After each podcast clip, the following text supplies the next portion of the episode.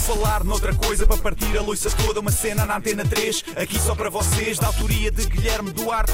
Penso logo existe, já dizia Descartes. Isto é um genérico em rap, mas vai ficar bem estranho. Não tenho mais rimas e vai acabar em feito.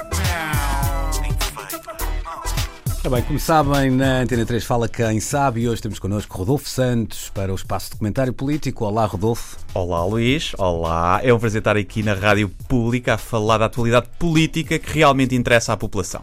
Então eu começo por lhe perguntar o que tem a dizer sobre termos o maior número de sempre de ministros e secretários de Estado. Olha, acho maravilhoso. Quanto mais políticos, mais diversidade dos outfits, mais cor, mais brilho, mais roupa linda na passadeira vermelha da Assembleia. Ok.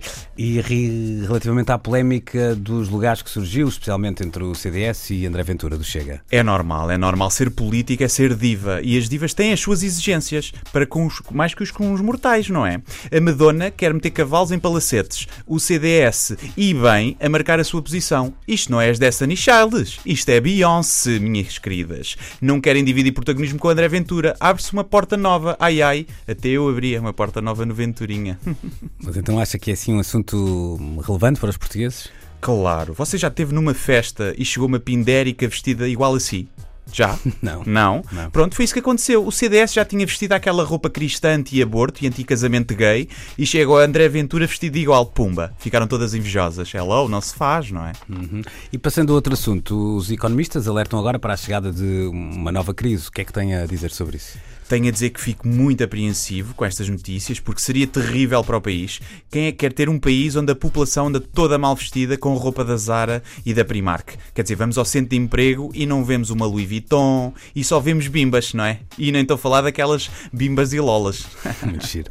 Então, nesse sentido, pressuponho que apoie a medida do LIVRE para aumentar o ordenado mínimo para 900 euros. Olha, eu nem gostava do livre, mas aquela saia, oh meu Deus, adoro. Pau, pau, pau, rainha. Além da sala, sim, o ordenado também é de igual importância, porque estamos todos fartos de ver pobres, não é? Cheiram mal, vestem-se ainda pior e por isso, para bem de todos, seria excelente haver um ordenado mínimo que subisse para os 900 euros semanais. Mas o que se fala são 900 euros mensais. Como assim? 900 euros por mês de ordenado mínimo. Cré. Como é que as pessoas se governam com isso? Só dá para comprar uma Gucci por mês, deve ser terrível ser pobre. Por falar noutra coisa para partir a loiça toda, uma cena na antena 3, aqui só para vocês, da autoria de Guilherme Duarte. Penso logo existe, já dizia Descartes. Isto é um genérico em rap, mas vai ficar bem estranho. Não tenho mais rimas e vai acabar em feito.